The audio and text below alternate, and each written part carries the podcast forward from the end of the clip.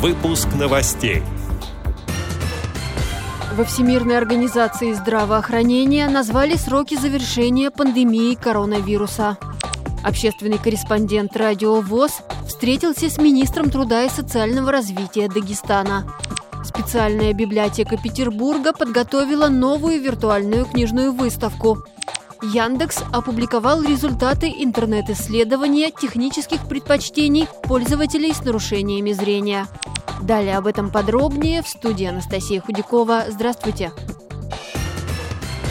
Пандемия коронавирусной инфекции завершится менее чем за два года. Такую надежду выразили во Всемирной организации здравоохранения. Созданная вакцина не приведет к полному завершению пандемии, что связано с большой социальной активностью современного общества. Напомню, в начале августа в Российском центре имени Гамалеи изобрели и зарегистрировали первую вакцину от коронавируса.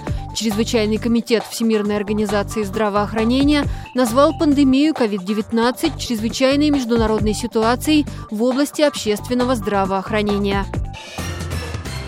Общественный помощник министра труда и социального развития Дагестана, а также наш общественный корреспондент Хайбула Магомедов встретился с главой ведомства Изумруд Мугуддиновой.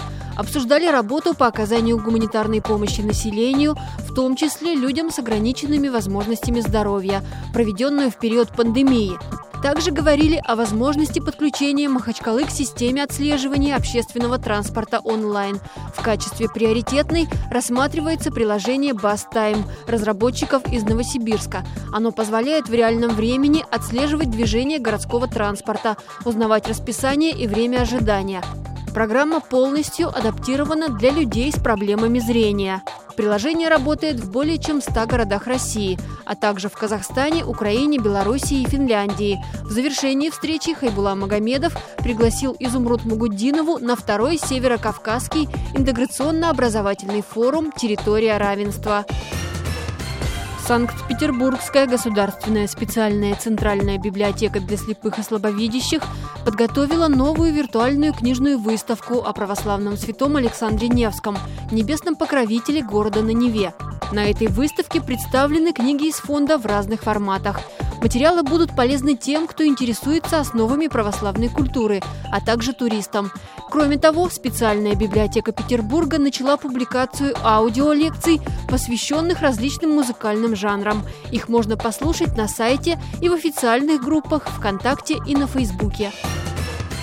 Яндекс опубликовал результаты интернет-исследования технических предпочтений пользователей с нарушениями зрения. Как отмечается в данных, среди незрячих пользователей сохраняется популярность стационарных компьютеров и ноутбуков. Но опрошенные люди в последнее время все чаще стали пользоваться и современными гаджетами. Основной приоритет в обеспечении доступности приложений они отдают Windows и Android – для работы большая часть респондентов как основную использует программу экранного доступа NVDA. В опросе участвовали более 500 респондентов. Большинство из них проживает в России, Беларуси, Украине, Казахстане и Молдавии. При этом почти 87% респондентов большую часть времени проживают в нашей стране. Эти и другие новости вы можете найти на сайте Радио ВОЗ.